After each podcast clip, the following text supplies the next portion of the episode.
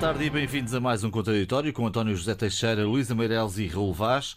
A guerra na Ucrânia levou Guterres a Moscovo e a Kiev. Já avaliaremos o que fez e o que pode fazer o secretário-geral das Nações Unidas, porque primeiro quero ir a Helsínquia, é lá que está hoje a Luísa Meireles, numa conferência internacional de agências de notícias. A Luísa é, é sabido, é a diretora de informação da agência Lusa, viva. A Finlândia encostada à Rússia, de aí até São Petersburgo, são talvez 400 quilómetros, um pouco menos. Imagino que as conversas passem, eh, enfim, ao lado e mesmo nessa conferência internacional, passem muito pela adesão à NATO e também por todas as questões de segurança que se colocam após este ataque russo à Ucrânia, Luísa. Ah, sim, sem dúvida. Uh, esta, a questão da adesão da, da, à NATO da Finlândia é uma, é uma questão aqui que todos os, aparentemente, uh, muitos finlandeses discutem, eu não quero dizer todos porque é impossível dizê-lo, mas pelo menos é uma constante na comunicação social e entre os jornalistas também. Um, aquilo que mais me surpreendeu, confesso, quando aqui cheguei falando sobre este tópico com as pessoas, é a convicção com que efetivamente os finlandeses hoje dizem que uh, queremos entrar para a NATO. Uh, nós sabemos que a Finlândia uh, tem uma relação muito pragmática, ou tinha uma relação muito pragmática com a, União Soviética e depois Rússia, uh, desde os tempos da Segunda Guerra Mundial. Aliás, os finlandeses orgulham-se muito do facto de terem derrotado os soviéticos, porque, e fizeram efetivamente numa, numa espécie de batalha de algebarrota à nórdica uhum. ou seja, tipo uh, 300 finlandeses para 300 mil soviéticos, não é bem esta a, correlação, mas enfim, uh, nas, nas, nas, florestas geladas. E, mas hoje uh, a relação que se tinha estabelecido, pragmática, de neutralidade, etc., ficou, foi-se deteriorando. E e hoje, eh, como me disse uma jornalista com quem falei, eh, atingiu-se o ponto em que o ponto, não, de, o ponto não retura, ou seja, a questão hoje está a ser discutida, da, da, decisão de entrar na NATO, aliás, é uma questão que está a ser discutida no Parlamento, essa decisão só vai ser, uh, ou essa recomendação uh, do Parlamento só vai ser uh, em meados de maio, e depois retorna para o Governo, e depois para, para o Presidente, que aqui é o é o presidente que conduz a política externa, uhum. uh, mas um, e o, a, a, ideia de que não há como voltar atrás é porque se, se o fizessem, uh, no ponto em que as coisas estão, a Rússia interpretaria esse dado como uma vitória dela e a NATO, por sua vez, jamais o entenderia, porque, tal como ela me dizia, se a invasão da Ucrânia pela Rússia não é um bom motivo para entrarmos na NATO, então o, o que é que seria? Ou o que, o que é que poderá ser? Que sentimento, uh, que, que, sentimento prevalente é que encontras nas pessoas aí? Uh, de insegurança, de. Como é, como é o olhar deles para, para o seu vizinho do lado? Olha, é uma coisa ambivalente, porque depois de fazerem o discorrerem racionalmente sobre a necessidade de, de procurarem a NATO para ter eh, o, o, tal eh, guarda-chuva uh, de segurança, que é a cláusula quinta que permite que a NATO venha em seu socorro se forem atacados. Uh, depois, um, embora, ressalve-se, eles não querem de modo nenhum estacionar, que uh, a NATO estaciona aqui armas nucleares, nem tão pouco bases militares, portanto, eles não, eles não querem que a sua busca de segurança, de segurança os transforme ou transforme a Finlândia num alvo para a Rússia. Uh, mas falando com as pessoas assim na rua, digamos assim, uh, achei muito interessante porque uh, pareceu-me também haver alguma tristeza, porque assim, como dizia um deles, sinto muito triste Uh, porque é como se durante muito tempo confiássemos em alguém e de repente caísse a máscara. Uh, e isto é uma. quer dizer, havia relações não propriamente afetivas uh, ou familiares, embora haja, haja, enfim, laços que estabelecem económicos, etc. E não só, enfim, há, há casamentos mistos como, como, como existe em todo o mundo. Uh, mas este lado da tristeza foi uma coisa que fiquei, disse, olha que interessante. porque que, quer dizer, as pessoas também sentem isso, é um mundo, é um mundo que se acaba, não é? É um, um é um pouco essa a sensação que, que vista daqui uh, aparece. Também, eles por outro lado dizem que, quer dizer, falar da neutralidade da Finlândia é uma coisa que também já, já não existia há muito tempo, a partir da altura em que a, Finlândia entrou na, na União Europeia e já lá vai, foi no final dos anos 95, acho eu, e depois da entrada também da Finlândia para a parceria para a paz da NATO. Portanto, a Finlândia hoje já acede a muitas reuniões da NATO, etc, etc. Mas este sentimento das pessoas... Para concluir, que, Luísa, sim.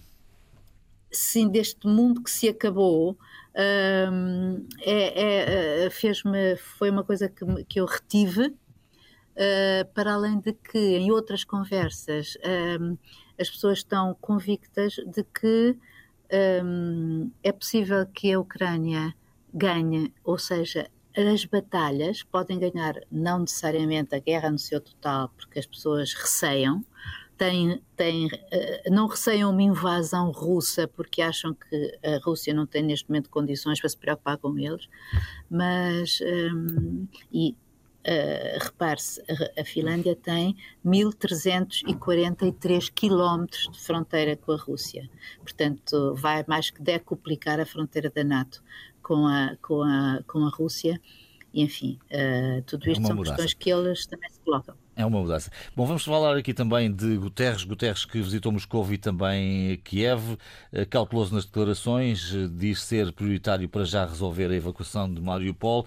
Uh, disse também que não atuou antes porque só agora há uma chance, foi esta a expressão que utilizou, de conseguir resultados.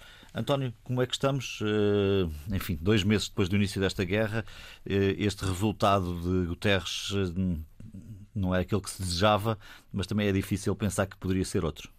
Talvez para responder diretamente à tua primeira questão, estamos mal. E, portanto, se estamos mal, significa que não estamos a obter resultados não estamos em qualquer sentido, não há bons resultados em parte alguma. Eh, a única coisa assinalável, de facto, como louvável, é a capacidade de resistência do povo ucraniano. É, é nesta altura, eh, aquilo que há de mais louvável. Mesmo as sanções até agora, tendo sido fortes, eh, porventura não ainda suficientemente, pelo menos naquilo que pode afetar mais a Rússia, que é quebrar-lhe o financiamento da guerra, e até agora eh, o Ocidente, a Europa em particular, sobretudo a Europa, tem financiado esta guerra. A realidade dos factos é que eh, as contas feitas eh, ainda Ainda ontem, Susana Peralta, no, no público hoje, assinalava isso mesmo. Eh, já vamos em mais de 46 mil milhões eh, de euros eh, desde o princípio da guerra, desde 24 de fevereiro, já vamos em 46 mil milhões, ou mais de 46 mil milhões de euros pagos à Rússia pelo gás e pelo petróleo. E, portanto, este, este valor mesmo quando olhamos para o anúncio que ontem Joe Biden fez do maior, eh, da maior ajuda, eh, uma ajuda sem precedente eh, à Ucrânia, está prevista em 31 mil milhões, ele anunciou ontem, é o uhum. anúncio, é claro que se soma a outros, nós estamos a ver a escala a que estamos. E, portanto, mesmo aquilo que a Europa fez em ajuda humanitária, mesmo em ajuda militar, eh, estes 46 mil milhões que todos os dias, hora após hora, estão a somar, dizem bem como aquilo que é a verdadeira sanção ela ainda não aconteceu e corre o risco, aliás, de dividir a Europa. Vamos ver nos próximos dias como é que a Europa reage eh, ao corte que já foi anunciado de gás à Bulgária e à Polónia.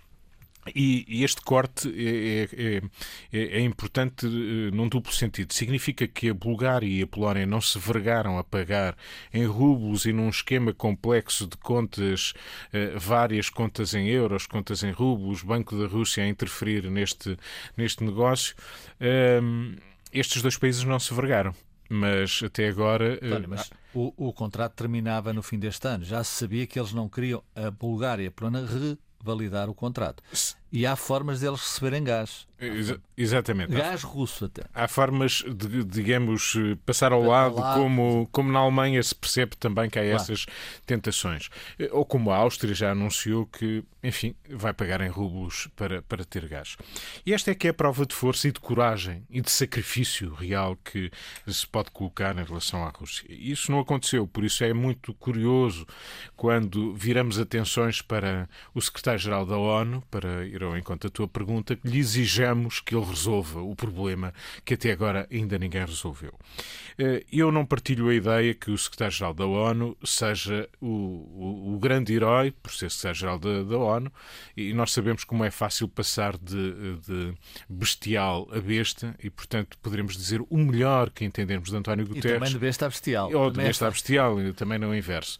E portanto nós devíamos ter em atenção que o secretário-geral da ONU quando, logo no primeiro dia da invasão, se pronunciou de uma forma clara, contundente contra a agressão que a Rússia perpetrou uh, à Ucrânia, ele pagou desde logo um preço sobre essa tomada de posição contra um país com direito de veto e um país membro do Conselho de Segurança. Porque desde logo, logo a seguir, a Rússia uh, o criticou violentamente e, obviamente, o preço a pagar foi limitar-lhe o espaço de manobra, como aconteceu até hoje, incluindo na visita que fez à Rússia e à Ucrânia.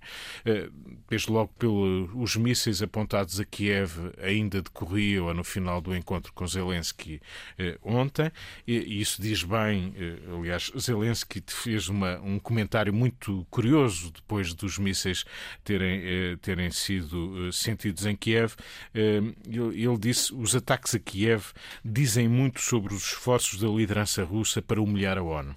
Isto é muito significativo e, sobretudo, dito por Zelensky, que até inicialmente não ficou muito agradado por não ser o primeiro a ser visitado pelo Secretário-Geral da ONU. Eh, eu acho que o Secretário-Geral da ONU está a fazer aquilo que poderá fazer. De facto, ele poderia ter falado mais vezes, poderia ter já visitado uh, a Ucrânia, mas. Uh, ele ontem disse na entrevista à RTP que ontem, eh, que ontem deu, eh, disse que tem estado ativíssimo. A diplomacia nem sempre é pública. Nós não sabemos o que tem acontecido durante estes é visível, dias. É? E ninguém acredita que, obviamente, António Guterres tenha se dedicado a dormir a cesta e, e, e desligar deste conflito. Eh, ele disse: não, Eu não entro em feira de validades. A frase que citaste é preciso fazer algo quando há uma chance de obter um resultado e a aposta é humanitária, manifestamente, e humanitária na resolução da questão eh, muito, muito difícil que é eh, a, passagem das pessoas que estão eh, refugiadas em Azovstal, em Mariupol, e garantir a segurança delas para regressarem à Ucrânia. E até agora, não temos sinais de que isto possa acontecer em segurança, mas ainda está de pé essa possibilidade. Ficou de pé pelo menos um grupo de contacto que manterá, eh, digamos, a ONU ativa entre a Ucrânia e a Rússia, e isso, pelo menos, em termos de, de, de, das questões humanitárias que se colocam, será será positivo. Eh, eu acho que uh, António Guterres uh, não vai ser, não é, não pode ser um herói quando um Conselho de Segurança é incapaz de resolver um problema desta dimensão, mas as Nações Unidas deram uma prova de vida, e com isso encerro, quando foram capazes, de uma forma tão expressiva, e isso não era tão óbvio, de reunir a Assembleia Geral mais do que uma vez e votar daquela forma veemente, ou reunir o Conselho de Segurança várias vezes, apesar da sua incapacidade e da sua eh, da impossibilidade que o veto cria de, de resolver o que quer que seja. Até porque Raul Guterres é um alto funcionário da ONU, não é um chefe de Estado propriamente, tem um mandato para fazer. Sim, é o mais alto dos funcionários, é, mas é. não é mais do que isso. O que é Eu que... discordo do António quando o António diz que as Nações Unidas mostraram a sua vitalidade. Eu acho que as Nações Unidas já ninguém acredita uh, na vitalidade ou na capacidade de intervenção das Nações Unidas. É evidente quando o pós-guerra criou este, este, e criou bem, os vencedores, os cinco vencedores da guerra, que obviamente é um clube que decide. E, portanto, como é por unanimidade este Conselho de Segurança acabou. Aliás, já tinha acabado há algum tempo. Eh, a Rússia eh, veta, como os Estados Unidos poderiam votar, como a Inglaterra poderia votar, como a França poderia votar, e portanto isto não funciona. E é prova, infelizmente, chegamos aqui com este confronto. E deixa-me só um parênteses uh, voltar àquilo que ouvimos da, da Luísa. Uh, o que está a passar na Finlândia uh, é de facto um confronto interior das pessoas, julgo eu, entre a liberdade de escolher e o medo de escolher. Isto é horrível. E o mundo está assim. O mundo está a ser construído, ou este novo mundo, que é muito pior do que aquele mundo que vivemos, sobretudo nos últimos 70 anos. Este mundo está muito mal e as Nações Unidas são a prova disso. o que é que António Guterres, aliás, há uma imagem que, sinceramente, eu acho que António Guterres uh, é dos portugueses, ou foi dos portugueses, mais bem preparados para esfiar o governo em Portugal, mas depois não foi capaz de tomar opções, de decidir, de dar murros na mesa. Não é o perfil de António Guterres. Não estou a dizer que isso era agora adequado à conversa com Putin, naquela mesa de seis metros. Agora, aquela imagem de, do secretário-geral das Nações Unidas enterrado na cadeira, olhar para uh, a besta, uh, de facto não dá. É a imagem de facto do mundo em que vivemos, ou seja, as Nações Unidas, as democracias liberais, o mundo onde se pode ter a liberdade de escolher e gostar de escolher, está obviamente muito debilitado com esta ação de um sacana como Vladimir Putin. Todo aquele cenário, eu tive a oportunidade enquanto jornalista de estar já dentro do Kremlin, ainda no tempo de Yeltsin, tudo aquilo é um cenário, cenário russo, não é? Quase imperialista. É um não é cenário, é quase, é mesmo. É mesmo, não é? Muito diferente daqueles cenários que nós estamos aqui habituados na, na Europa Ocidental.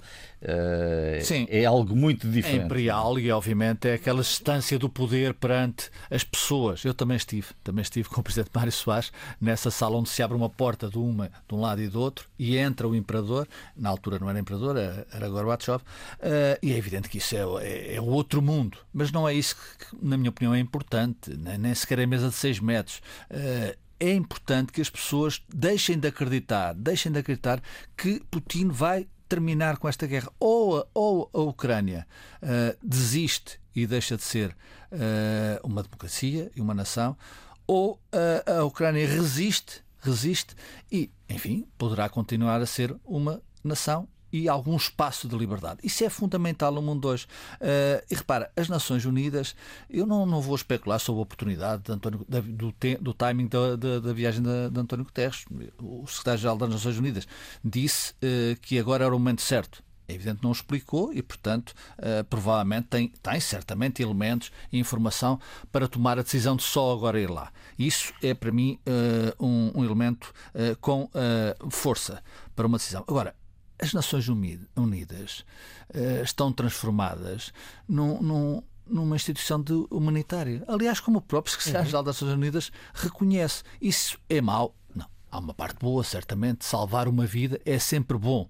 Uh, se o secretário-geral das Nações Unidas conseguir salvar vidas com a sua intervenção, essa, esse perfil humanitário que António Guterres tem, isso provavelmente o único valor que hoje em dia as Nações Unidas têm neste mundo conturbado é bom.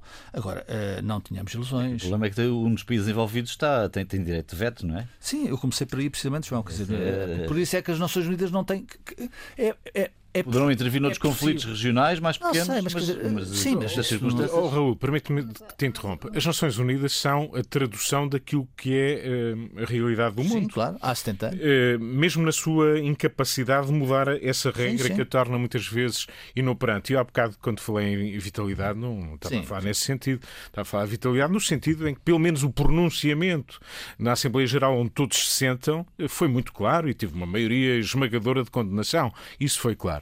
Agora, manifestamente o mundo é incapaz, nesta altura, de travar este conflito. Sim. Independentemente agora concordo. de falarmos das Nações Unidas, não. que obviamente são a organização que temos, não há outra, eh, que poderia ter aqui algum papel mais relevante se as regras, se. Ter. Eh, se, se, se, se, se, António Guterres chegou às Nações Unidas com a intenção de reformar as Nações Unidas. Não foi capaz, porque aquilo é irreformável. Ou seja, é depois levou com, com o Trump, outro sacana, que retirou dinheiro às Nações Unidas, e portanto vivemos num mundo de sacanas perigosíssimos. E esta é a realidade de hoje. Não acredito Claro que eu sou pessimista nestas questões. Hum. Não acredito que uh, Putin vá recuar. Não tem espaço de recuo. Portanto, ou haverá uh, uma derrota. Uh, provavelmente com a intervenção da NATO, isso será o pronúncio uh, ou, ou, o princípio da Terceira Guerra Mundial. Repare-se esta questão da Finlândia, uh, não quer armas nucleares no seu território, mas é, é um desafio, é uma provocação também ao, ao Imperador. Portanto, provavelmente isto só uh, termina com um resultado tremendo, tremendo para o mundo, tremendo para aquilo. E nós temos que, só para terminar, e nós temos que aprender ou interiorizar que ou perdemos uh, o mundo ocidental, e particularmente a Europa neste caso, ou perdemos algum do nosso conforto, algum do nosso estado social, ou então Putin vai arrasar parte da Europa e provavelmente questão da Moldávia, a Moldávia já está, já está, já está eh, no ponto de partida para ser ocupada.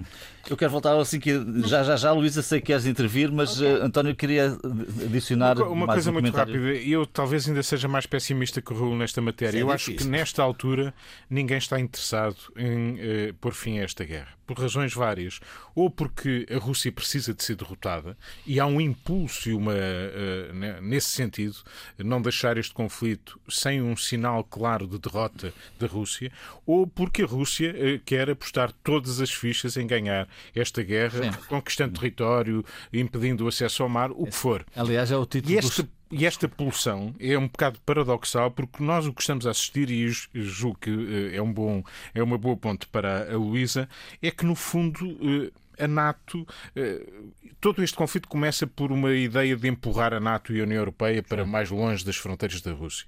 Mas curiosamente Mas o que está a acontecer. Desses países. Exatamente. O que está a acontecer agora é, obviamente, que a NATO tem que se aproximar para uh, proteger uh, uh, esses países que têm essa vontade. o gás já vimos que é outro paradoxo, não é? Que o gás financia a guerra e o gás é a dependência da Europa e é a razão de ser também, em parte, de, desta impotência. E, portanto, estamos num mundo de dependências em que, curiosamente, nesta altura, na minha leitura, não há sinais de alguém suficientemente interessado e com força para pôr fim a este conflito. Pelo contrário. Luísa, uh, sei que estás ansiosa à distância aí de Helsínquia para intervir. Uh, como é que é também verdade. se olhou para este encontro de Guterres com, com Putin? E... tecnológicos. É. Uh, estivemos, estivemos juntos, de resto, há pouco referi essa nossa, a minha participação como jornalista numa visita de Cavaco a Yeltsin. Também estavas é na altura pelo Expresso.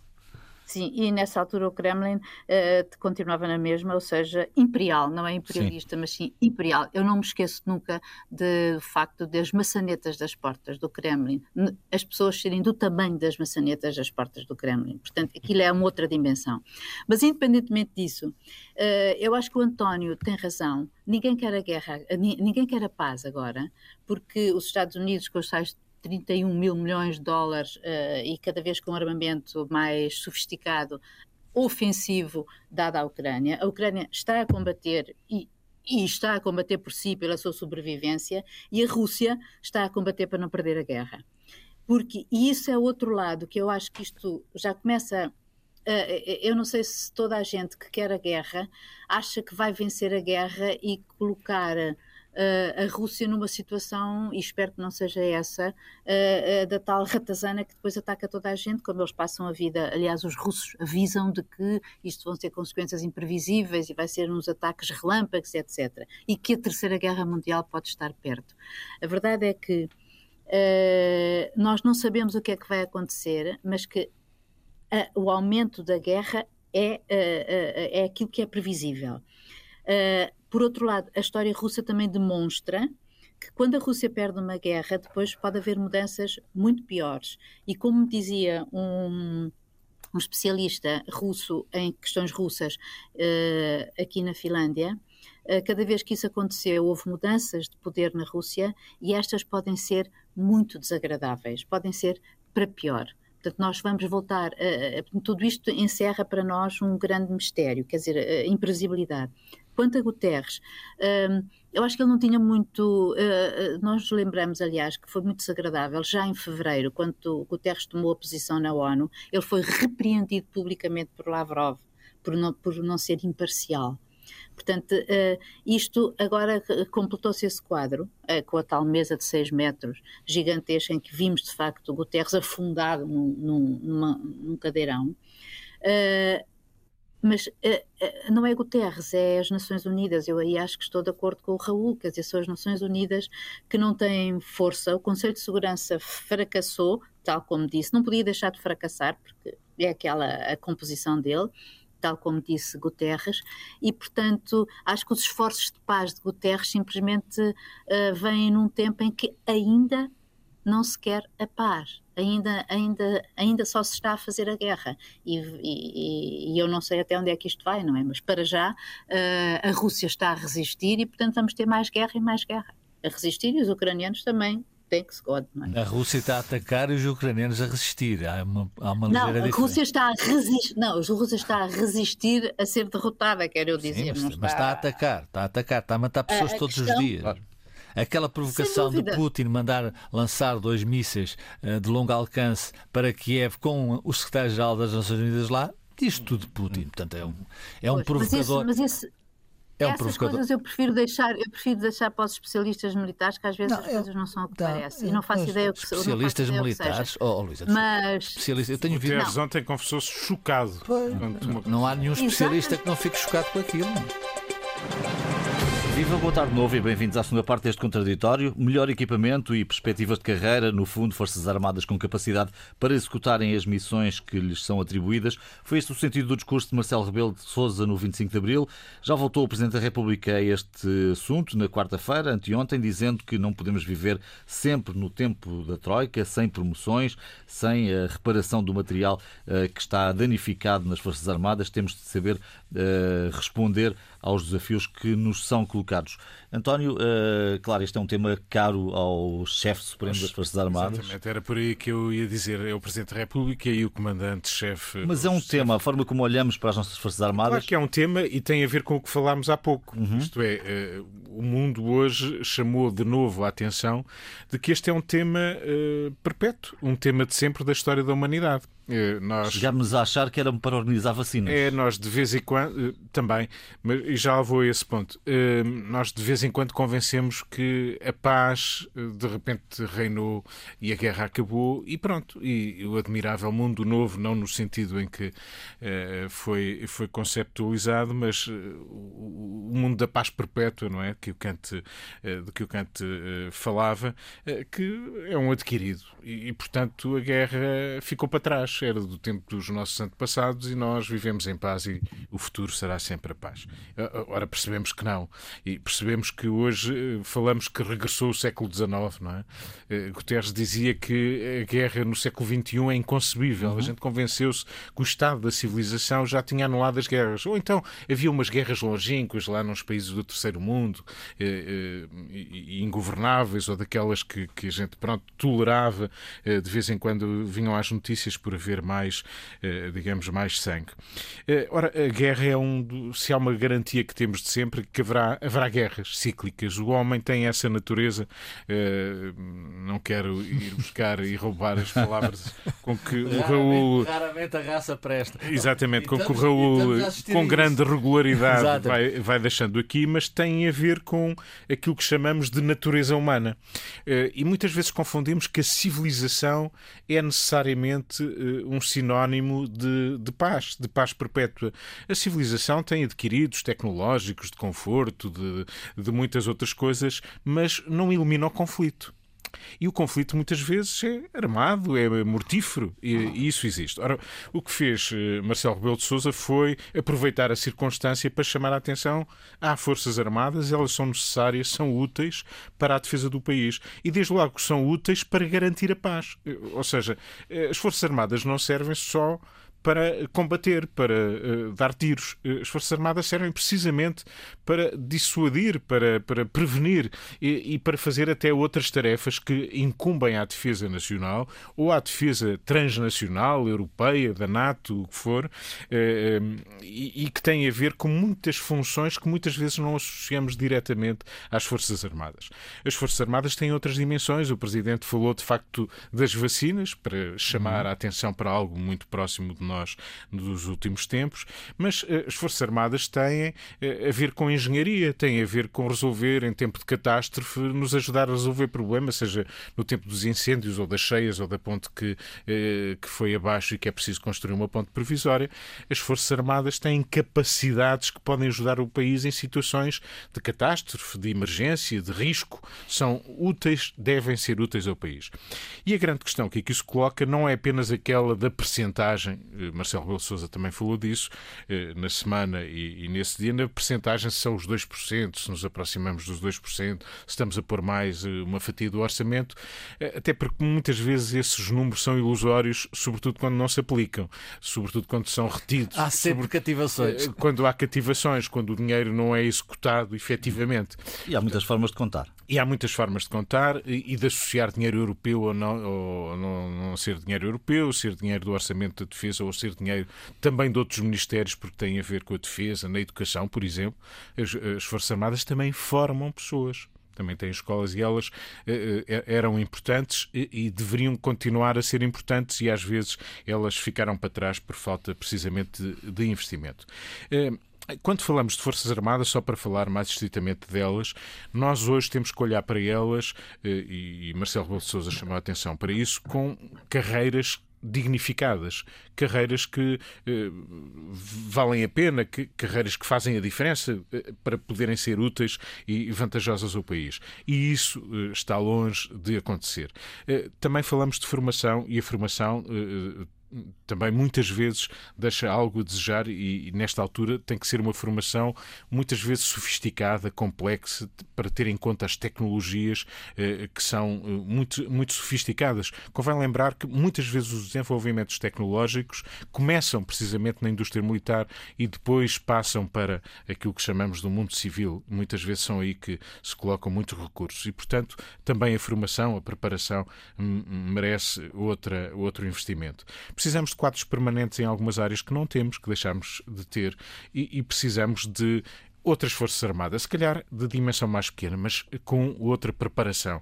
Se calhar precisamos de pensar que a comunidade científica, tecnológica, o mundo da economia pode estar envolvido, deve estar envolvido naquilo que é a defesa do país. E, portanto, isto para não ocupar muito tempo, até porque a, eh, a, a Luísa e o Raul terão, obviamente, mais a dizer do que eu. Ou menos. Eh, a defesa, convém lembrar, não é apenas uma questão de equipamento militar e de uh, formar uh, tropas, aquilo que muitas vezes chamamos assim.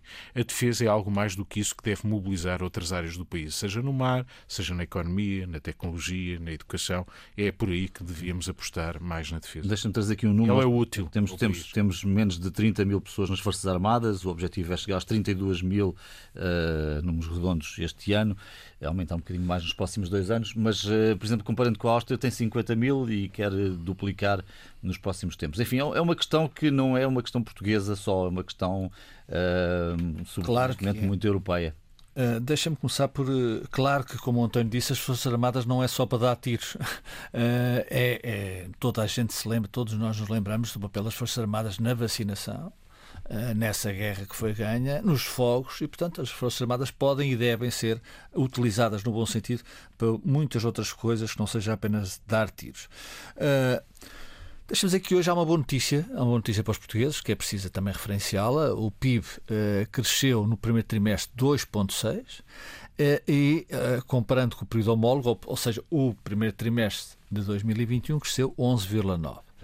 Uh, que, esse, que, estávamos em pandemia. Né? Sim, sim, precisamente por isso. claro, com certeza, mas 2,6 uh, é um bom resultado. Apesar deste crescimento. Uh, a Espanha, a França e a Itália sim, não tiveram. Exatamente. Uh, exatamente. Uh, apesar deste crescimento e destas boas notícias que o chefe do governo não se cansa de dar aos portugueses e no Parlamento, não há dinheiro para a tropa. Portanto, não há meias palavras, ou seja, eh, porque o, o, o doutor António Costa disse no Parlamento, diz no Parlamento que uh, vai cumprir os tais 2% que estão articulados entre os países da NATO em termos de orçamento para a defesa, uh, quando for necessário, quando for, quando for possível, perdão, necessário eu acho que é já, e se houver fundos comunitários que aliviem esse investimento. Eu parece-me que o Presidente da República tem, eh, como, como habitualmente, toda a razão. Uma das qualidades de Marcelo Rebelo é ver aquilo que nós não estamos ainda a ver. E, portanto, este problema da defesa, do investimento na defesa, eu não vou voltar a falar da Ucrânia, da Rússia, do que está a acontecer no mundo, é fundamental. É evidente que isto não, tem que se fazer escolhas. Mais uma vez, tem que se fazer escolhas. E a escolha é, provavelmente, entre retirar alguns pós, por exemplo, ao Serviço Nacional de Saúde, retirar alguns pós uh, que, têm um orçamento na ordem dos 14 bis em 22. É muito dinheiro. Uh, não quer dizer que o, que o Serviço Nacional de Saúde não seja uma ferramenta fundamental uh, para uma sociedade de conforto, mas temos que perder, algum conforto. Temos claramente perder algum conforto. Este conforto, o Estado Social das democracias liberais e, sobretudo, do Ocidente e na Europa particularmente, para ter, de facto, outras armas para nos defendermos. E aí eu concordo absolutamente com a intervenção do Presidente da República no 25 de Abril, que apanhou algumas pessoas surpresa, embora ela fosse óbvia. Marcelo tinha que falar da guerra e a guerra passa precisamente por isto. E nós, e nós. Achas, tu achas que há suporte político e suporte social para essa decisão, para essa, para essa mudança? Que sim, porque a questão é tão óbvia, está tão à frente dos nossos olhos, é tão atual que eu acho que ninguém, ninguém no seu perfeito juízo, poderá fazer disso uma arma de arremesso político, ou seja, contrariar aquilo que é fundamental para, para os nossos próximos tempos. E, portanto, eu acho que eu percebo as dificuldades do governo, o dinheiro não chega para tudo. Uh, lembra aquela frase que é dita do, do Ministro das Finanças da altura de Passos Coelho, uh, Vitor Gaspar, que em Conselho de Ministros terá dito ou disse: uh, não há dinheiro. Qual destas palavras é que o Sr. Primeiro-Ministro não compreende? Agora, algum dinheiro, não estamos na Troika. Embora, embora, e é o ponto para terminar, o Presidente da República tenha falado da Troika. E porquê? Eh, porque há muitas medidas restritivas em termos financeiros. Há muito, tem havido muitas cativações. Tem-se, e bem, tratado muito da dívida, embora ela seja a 12 maior dívida do mundo, a 12 maior dívida do mundo, a portuguesa. Tem-se tratado do déficit, mas no em, mundo. Em porcentagem do PIB. Em porcentagem do PIB, bem entendido. Uh, agora, uh, há outras urgências, na minha opinião. E, portanto, nós não podemos voltar a ser apenas o bom aluno da Europa. Esse tempo passou. E a Europa, eu acho que está aparentemente disponível nestas circunstâncias para dar uma folga, porque se não estiver, eh, eh, não bate a bota com a perdigota. Não é possível acudir a esta situação que o mundo vive e a Europa em particular, que é um, uma situação de alto risco para os próximos tempos, de riscos nos, nos tempos que vivemos, e querer uh, também continuar com uh, o Primeiro-Ministro Mário Draghi disse, uh, porque é que ah, é simples, desliguem o ar-condicionado, desliguem o ar-condicionado. Portanto, temos que provavelmente desligar o ar-condicionado, provavelmente passar algum frio investir também um pouco, ou mais do que estamos a investir, naquilo que é fundamental para uh, segurar e preservar as democracias liberais. Só para terminar, eu sei que a Luísa vai falar nisso, mas uma nota, há outro sacana que anda por aí, que é o senhor Elon Musk, eh, que é obviamente um provocador, comprou o Twitter, é um dos maiores utilizadores do Twitter e tem utilizado o Twitter para ganhar dinheiro, para criar mais o fosso entre o homem mais rico do mundo e a maior miséria do mundo que está a acontecer por todo o mundo. Portanto, vamos ver o que é que vai acontecer ao Twitter, embora também esteja é aí. outro tema. É outro, não, é outro mas eh, estou também estamos aí, tremendamente em, em Marcelo. Mas a Luísa uh, falará muito melhor sobre essa realidade. Luísa, que hoje já, eh, já aqui o dissemos na primeira parte, nos acompanha a partir de Helsínquia, onde está numa conferência internacional de agências de notícias. Luísa, em relação, relação àquilo que foi dito por Marcelo e esta discussão que está, que está instalada no país, que está instalada na Europa, que é uh, a vitalidade das Forças Armadas e os orçamentos das Forças Armadas. Sim, houve um tempo, depois da queda do muro de Berlim, onde se pensou que ia ser um mundo de paz, não é? E em que as pessoas começaram a, a, desvalorizar as Forças Armadas ou o papel das Forças Armadas. Em Portugal, em concreto, nós lembramos que elas eram, havia, havia conscrição, passou a ser um exército de voluntários. Tudo bem. Uh, hoje é essa a tendência geral, embora haja alguns países, olha, uh, como na Finlândia, onde existe um grande número de reservistas, 900 mil reservistas, um, para um exército de 280 mil. Uh, agora, a verdade é que nós, que temos os tais à volta de 23 mil, ou entre 23 e 26 mil, jamais vamos chegar aos 32 mil, por uma razão simples, é porque não é, o problema das Forças Armadas em Portugal não é a falta de voluntários, eventualmente, porque até os há, o problema é retê-los. A maioria dos voluntários, um, ou a maioria daqueles que são contratados, porque num exército de voluntários, as pessoas são contratadas, não é? Em que as pessoas candidatam-se e depois têm um contrato que no máximo dos máximos dura até oito anos, e que, mas a maioria dos que saem, saem ao fim do primeiro ou segundo ano. Ou seja, não se revêem numas Forças Armadas que não estão modernizadas. Agora, e que estão mal remuneradas. Um... E, e, que estão mal remuneradas. Exato.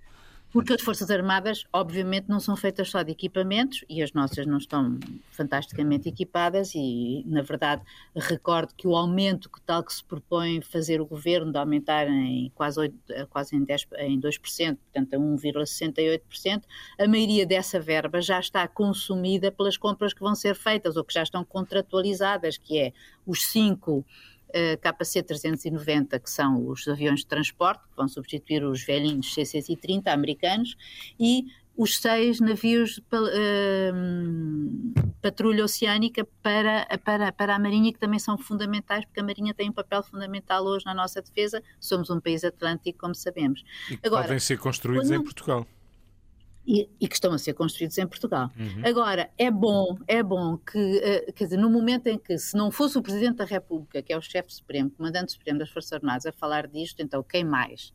Uh, porque, efetivamente, nós estamos aqui a discutir a guerra, a possibilidade desta guerra se, uh, é um conflito na Europa e de poder vir ainda a ser mais global. E, efetivamente, as, as, as, as tropas, as Forças Armadas, servem para, eh, em tempo de guerra para combater e em tempo de paz também, de facto, fazem missões civis, como nós sabemos, e, aliás, são, faz parte das suas missões, as missões eh, civis, humanitárias, etc. Agora, isto, um, aquilo que vai, uh, aquilo que, que, é fundamental também é que uh, haja uma ligação da sociedade às Forças Armadas, e eu acho que e isso, curiosamente, mais do que ninguém, foi feito pelo, pelo, pelo Almirante Gouveia Mel no ano passado. Ou seja, houve uma, houve uma espécie de reconciliação dos portugueses com as Forças Armadas, na medida em que viram que elas podem ser úteis a fazer algumas coisas e que nessas coisas fazem no bem.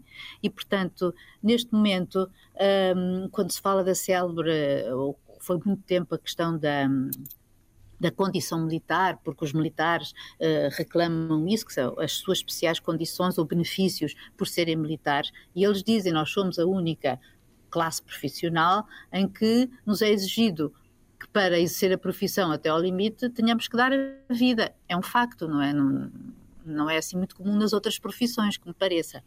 Mas um, ehm, isso hoje é, é, é e Portugal já está a participar no esforço de guerra, não estou a falar de, enfim, do, do, dos armamentos que enviamos, mas também temos uh, militares na, na Roménia.